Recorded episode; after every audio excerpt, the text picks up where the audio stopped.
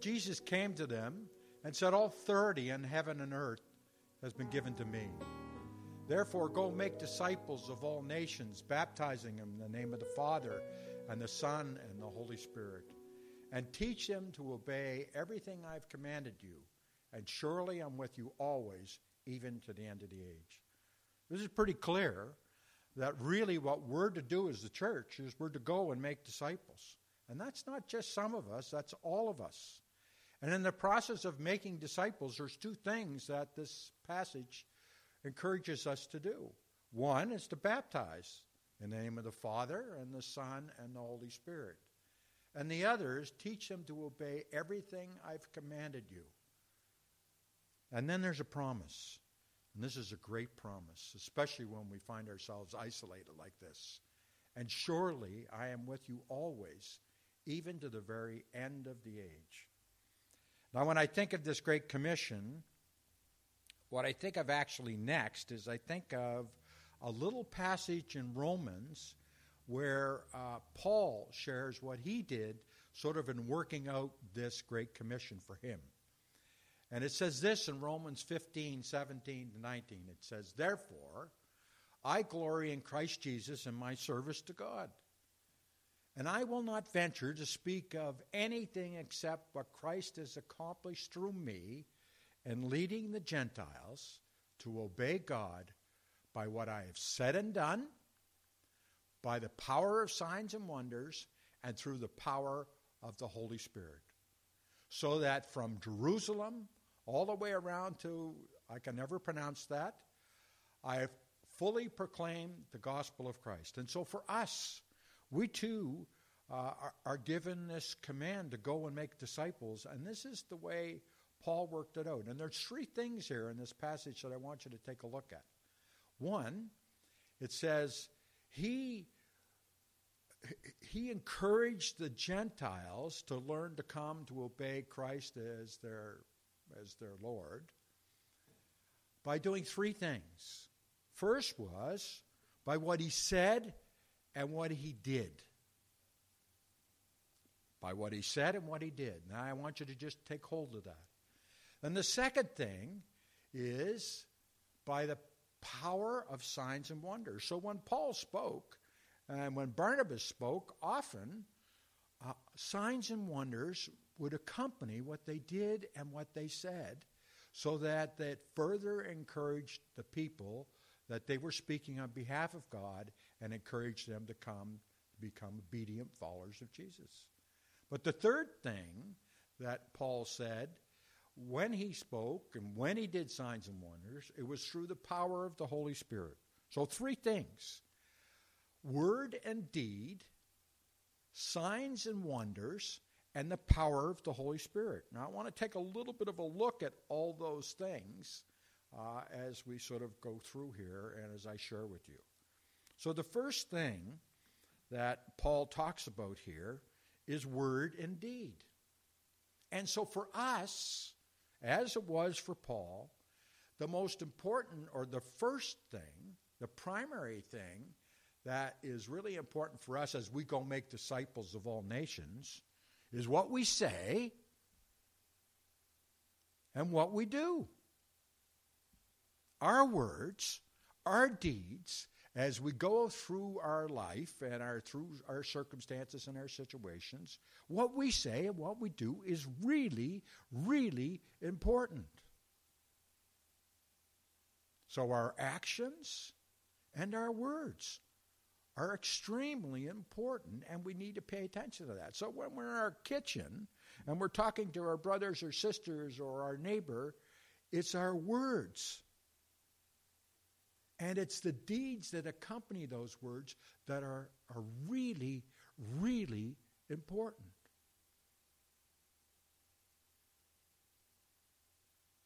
We need to pay attention to what we say and what we do.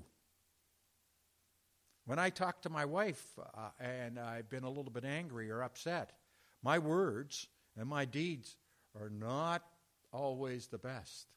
It's not okay. And guess what? People watch and people see.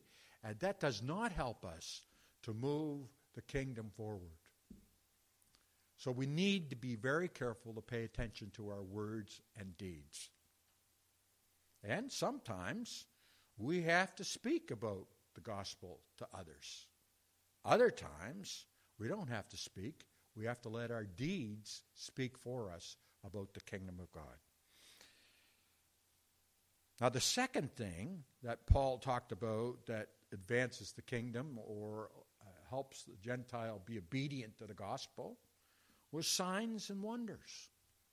Wow, what a wonderful thing that often signs and wonders would accompany what Paul did when he spoke. And I really think more often than not, as we relate to others, God gives us the opportunity to be involved with sign and wonder. Our God is a supernatural God. He's a God that can do uh, things like uh, create the world. He's a God that can raise people from the dead. He's a God that can heal people when there's no hope. He's a God that can do all these supernatural things, these over and above natural workings of life. And that's the God we sort of serve, and that's the God we walk along with. And that's the God, which is absolutely amazing, who's totally personal. So the God I meet with uh, most mornings, uh, who is very personal to me and encourages me and loves me and is there for me, is also the master of the universe, is also the one who's behind every miracle there ever was and every supernatural event there ever was. He's personal, but he's also able to provide sign and wonder as we go along our way. Now, the third thing that comes up, what Paul talked about, was the power of the Holy Spirit. The power of the Holy Spirit is a really amazing thing that's available to all of us. One of the things that uh, God does is when we become followers is he brings his Holy Spirit to us to rest on us, to lead us, and to guide us. And like it says in John fourteen, the advocate, the Holy Spirit, whom the water, who the Father will send in my name, will teach you all things and remind you of everything I said. He's there all along, always with us. He can teach us. He can lead us. He can guide us. He can prompt us. He can challenge us. He can, he can show us where we're doing something not okay. He, he brings this, often he brings this, for me, he brings a sensation of overwhelming peace that comes just to rest on me and my heart and my soul to encourage me. But he also can come and empower those simple words and deeds that we have and make them supernatural events as we speak to others. It's unbelievable that we have this Holy Spirit that's there for us and with us. Now, uh, I'm at this point earlier than I thought it would be, but the truth of the matter is, is when I was thinking about uh, Mosaic, and I was thinking about COVID, and I was thinking about this time, I, I had a conversation with God in my daily journal, and uh, I had a sense, because this sign and wonder encouragement was there in Romans, and also uh, I, I think in um, Acts fourteen, and I think maybe we have that passage there, it says this. So Paul and Barnabas spent considerable time there speaking boldly for the Lord, and the Lord confirmed the message of his grace by enabling to perform signs and wonders. Now, so as I was thinking of Mosaic this week, and as I was thinking of what was said in Romans and what is said here in Acts, is that sign and wonder was a, a, a regular part of what happened with Paul and Barnabas. And I really believe the ability for there to be sign and wonder is a normal, regular thing that can happen in the church. And I really believe, as I was sort of talking to God this week, I sort of said, God, I feel like maybe we should be declaring this is a time for you to do a special round of signs and wonders for us as a community. Now, and what God said to me, he said, why not? Why not? Declare this next four weeks here at Mosaic to be a time for God to do miraculous things in our midst to help advance his kingdom. And so I want to just share this with you because I really believe that God has aimed, named this a special time for us as a community to look for signs and wonders. Pay attention to our words and our deeds. Look for the Holy Spirit to accompany us along the way and empower us and teach us and encourage us and bless us. But look for God to add to our circumstances and situations with signs and wonders. I think it's a really good time to pray for our neighbors, and it's a really good time for praying for people who are sick and ill and hurt and having a tough time. I think it's a really good time because I think God has declared that this is the time for signs and wonders. And so, I really want you all to have this expectation that God will do supernaturally more than we can even ask or imagine. This is a challenge to each one of you. We're, we're isolated. We're by ourselves. Can God be a supernatural God? Absolutely yes, and I think it's a special time for him to do that. Can the church move forward when we're all at home by ourselves? Absolutely yes.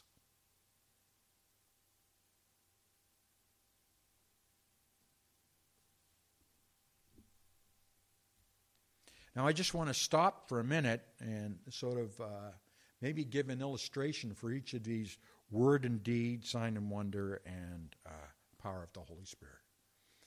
And so, uh, when I think of word and deed, one of the things I think of is the what, what we say and what we do on a regular basis is is really important, like I've said already. But it also, uh, it, it means that uh, our regular, uh, normal, going about our day is really crucial and important. The major way I think the kingdom is advanced is by God's people sharing who God is with others, words, and the way we act on a regular basis as loving and caring and open and kind and compassionate followers of Jesus. So words and deeds are really important. Now, an illustration, uh, I have a friend at the other church I go to who lost his wife. He lost his wife to cancer, and it was really tough. Now, he had been involved with a community where there was all kinds of miracles and signs and wonders and all kinds of other things that happened. But for his wife and for the cancer that she had, it didn't happen. It really didn't happen. And yet what he shared with me, he said, he saw more people, more people drawn to God through the slow, painful death of his wife than any sign or wonder ever. That more neighbors and more friends in the neighborhood, and more strangers, and more nurses, and more doctors, and more people were drawn to this woman in her pain and her suffering and her sickness because of the presence of God with her and the peace that she had in the midst of her pain and suffering. And so what was happening? Well, really, her word and her deed were drawing people to God. So that's the first thing I want to say about word and deed, and it's a little bit tough because it's it's a situation where you think God could come and be miraculous and provide supernatural healing, and it didn't happen. and yet it was still used by God to bring uh, an amazing move forward of the kingdom of God. Signs and wonders. Signs and wonders are just absolutely amazing thing that God does to encourage us. I have another friend that uh, is involved all the time in healing rooms and with healing. And he tells me stories all the time about how this person's arm grew six inches and this shoulder was fixed for good, or a back that's been in pain for years and years and years was made right. God does signs and wonders all the time, and it's absolutely wonderful. And it's great for us to sort of expect that that might happen. And yet, uh, th- that's just the case. The third thing is the power of the Holy Spirit. The Holy Spirit is really there for us, and the Holy Spirit is there for us at all times and in all places. It was the Holy Spirit moving in that woman's peace that was happening when she had cancer. It's the Holy Spirit moving when arms grow and shoulders get better and backs get better. That's the Holy Spirit. And it's the Holy Spirit that comes and meets with us and brings us peace in the morning and in the afternoon when we're by ourselves with God. So those are those are all amazing things. Now, I do think we need to be a little bit prepared as we uh, move into this expectation of maybe we would see God do signs and wonders in our midst. And the first thing I think that needs to happen is, in all circumstances, in all situations, I think everything needs to start with a total surrender to God. And one of the ways we do that total surrender is uh, given to us in First Thessalonians five eighteen.